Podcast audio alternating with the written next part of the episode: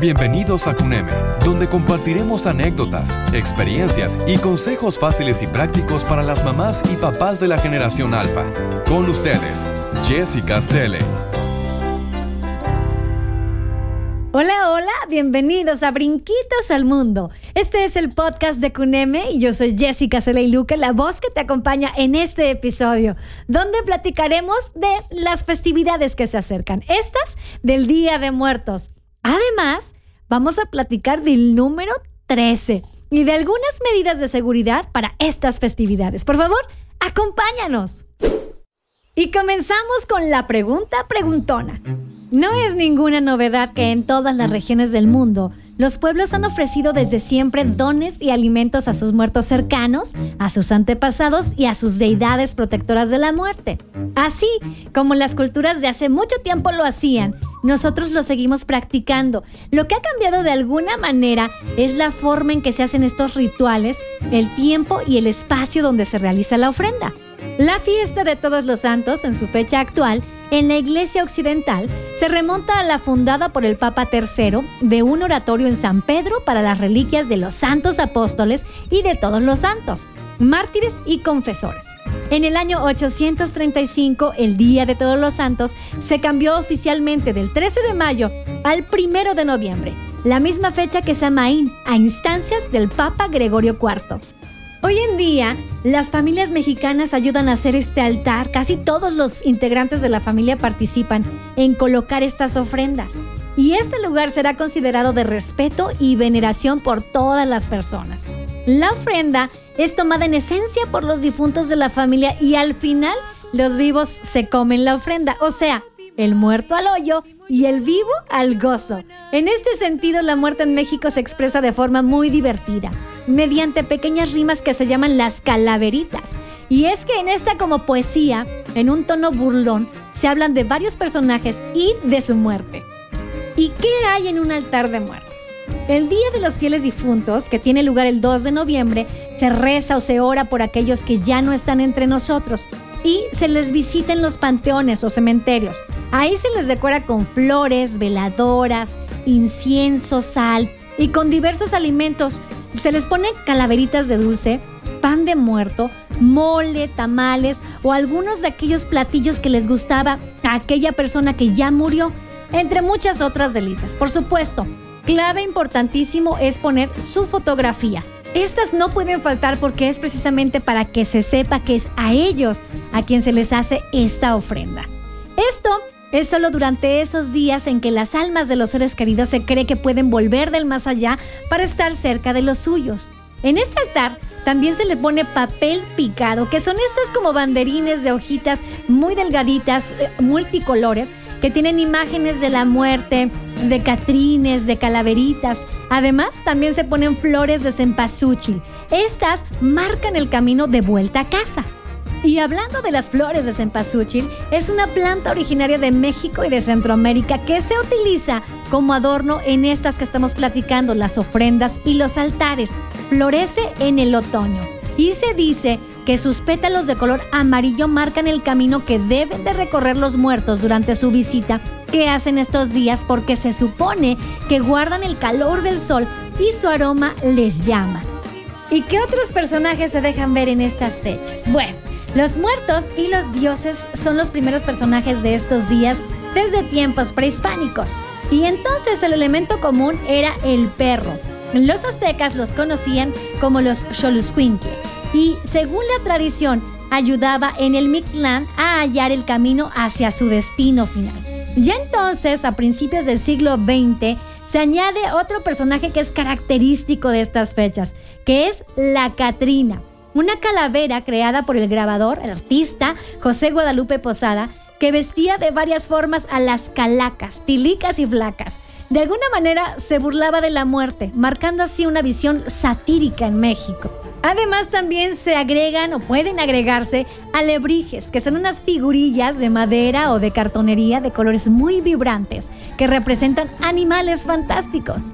Esta celebración de todos los santos y de los fieles difuntos han sido de guardar en el mundo católico. Pero bueno, sabemos que la cultura se reinventa y crece cada día y hoy hay una más que se integra para algunas familias, lo que es el Halloween. Y también para algunos, bueno, forma parte de esta celebración. Pero bueno, ¿qué es el Halloween?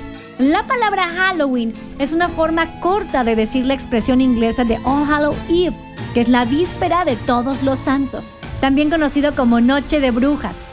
Es una fiesta de origen pagano que se celebra el 31 de octubre y cuyas raíces provienen de un antiguo festival celta de hace más de 3.000 años, conocido como el Samaín, o el fin del verano en irlandés antiguo. En 1840 esta festividad llega a Estados Unidos y a Canadá y ahí queda fuertemente arraigada. Los inmigrantes irlandeses transmiten versiones de una tradición durante la gran hambruna irlandesa y fueron precisamente ellos quienes difunden la bonita costumbre ya tan tradicional de tallar los jack-o'-lantern, que es esta, por supuesto, calabaza gigante que está hueca por dentro y que le ponemos una vela, que es ya un icono tradicional y que se inspira en la leyenda de Jack el Tacaño. No fue sino hasta 1921 que la fiesta se celebró de forma general por las personas y es que entonces, justo en ese año, se celebra el primer desfile de Halloween en Minnesota y luego de ahí ya en otros estados. De esta forma, en los años siguientes, la celebración tomó progresiva popularidad. Esta celebración de Halloween en otros países se dio a finales de los años 70 o a principios de los 80 gracias a los medios de comunicación de que de a poco iban publicando en periódicos y revistas como series y películas relacionadas con este tema. Hoy en día, el Halloween es una de esas fechas que son de las más importantes en el calendario festivo estadounidense y en otros países. Para quienes acostumbran celebrar Halloween aquí en México, pues seguramente este será un año en donde no podremos salir y hacerlo como lo acostumbrábamos. Y es que la verdad es que más vale seguir en casita previniendo contagios, pero ya sabes que nos encanta compartir contigo muchas actividades, así que te vamos a decir algunas que son muy seguras porque las vamos a hacer dentro de la casa, sin salir de ella y evitar contagios masivos. ¿Qué te parece que confeccionamos nuestros propios disfraces? Solo hace falta un poquito de maquillaje, algunas telas que tengan por ahí, vendas quizás, prendas que no hayas usado ya en mucho tiempo y estas nos pueden ayudar. Esto podría ser suficiente, por supuesto, con una chispa de imaginación para que todo trabaje. ¿O qué te parece esta otra idea? Ya sabes que siempre bajo la supervisión de un adulto, aquí podemos hacer otra actividad entretenida que puede ser la de decorar calabazas. Podemos pintar unas calabazas que son de plástico, hacerle ojitos, la bojita y ya sabes bien definidos, pero ¿qué tal? Que nos ponemos mucho más creativos y de plano podemos tallar calabazas naturales hasta que nos queden como las de las películas. Además, también podemos decorar la casa con adornos hechos por nosotros mismos. Hay algunos otros que inclusive podemos comprar o que ya tenemos de fechas anteriores, porque acuérdate que es muy importante reutilizar. ¿Qué tal otra actividad? Podemos realizar maratones de películas. También podemos esconder dulces por toda la casa y hacer una actividad divertida para que vayamos encontrándolos de a poquito. Podemos apagar las luces y jugar a las escondidas. Esto les encanta a los niños de todas las edades. En caso de que tú quieras convivir con otras personas, podemos hacerlo, pero ya sabes, por favor, de forma virtual.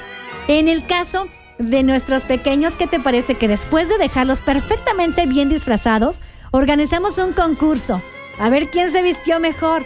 O qué tal también otro más en donde hagamos un concurso de ver quién hace el grito más temible, el más horrible, para que asustemos a los demás. Esas son algunas ideas divertidas que te juro a los pequeños les va a encantar. Si ya están más grandecitos, podemos contarles historias de terror. Ellos se las pasan muy divertidos y la verdad es que así no hay necesidad de salir ni de ver a otras personas. Esto es, por supuesto, para que todos continuemos de la mejor manera posible. Ahora continuamos con nueva sección. Se llama ¿Será verdad?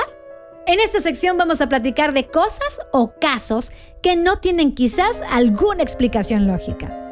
Hoy comenzamos con la triscadeicafobia o la trececafobia, que es el miedo irracional al número 13. La palabra triscadeicafobia tiene una raíz griega El temor al número 13 no está claro, pero se le une a diferentes hechos mitológicos y religiosos. Desafortunadamente este miedo al número 13 es real para muchas personas y es en consideración a ellas que en algunos edificios, ya sea viviendas, hoteles, hospitales u otros usos, los encargados de sus construcciones y diseño terminan literalmente por eliminar el número 13. Pero esto no significa necesariamente que ellos lo crean. Solamente es para algunos una estrategia de negocio donde se le da gusto al consumidor. Este es un fenómeno que ocurre en diversas construcciones de Estados Unidos, de México, de Chile, bueno, entre muchos otros países. Y para reemplazar el número 13, en el piso simplemente se le renombra como el 12B o se salta literalmente al 14. ¿Será que en los asientos y en las filas de las aerolíneas internacionales se aplique esta medida? Pero bueno, en 1907 se publicó un libro llamado Viernes 13 de Thomas Lawson, quien fue justamente el encargado de fijar el temor en esta fecha. Lawson utilizaba su conocimiento para manipular los mercados financieros. Coincidentemente, desde esa fecha y hasta nuestros días, gran parte de los inmuebles en Nueva York han sido construidos bajo la creencia de que evitar el piso 13 ahuyentará las desgracias. Esta tendencia se difundió a partir de la década de los años 20 a otros países. Por ello también en los elevadores omiten el número 13. Existen diversas películas que hacen alusión a ciertos números y a sus fatales consecuencias en caso de ser ignorados. Pero dígame usted, ¿será cierto? Y ahora vamos a platicar de la seguridad en estas festividades.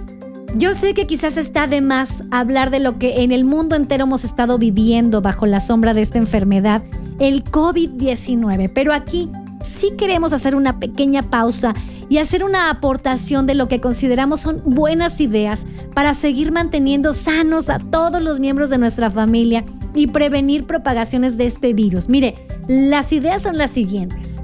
Por principio de cuentas, evitar participar en estas tradicionales peticiones de dulces, en este salir a pedir calaverita. Yo sé que a los niños les encanta porque te entregan golosinas, ellos van de puerta en puerta tocando a todas las casas, pero de repente son grupos muy grandes y te vas encontrando con gentes que ya no son de tu familia. Y esto puede ser no muy buena idea.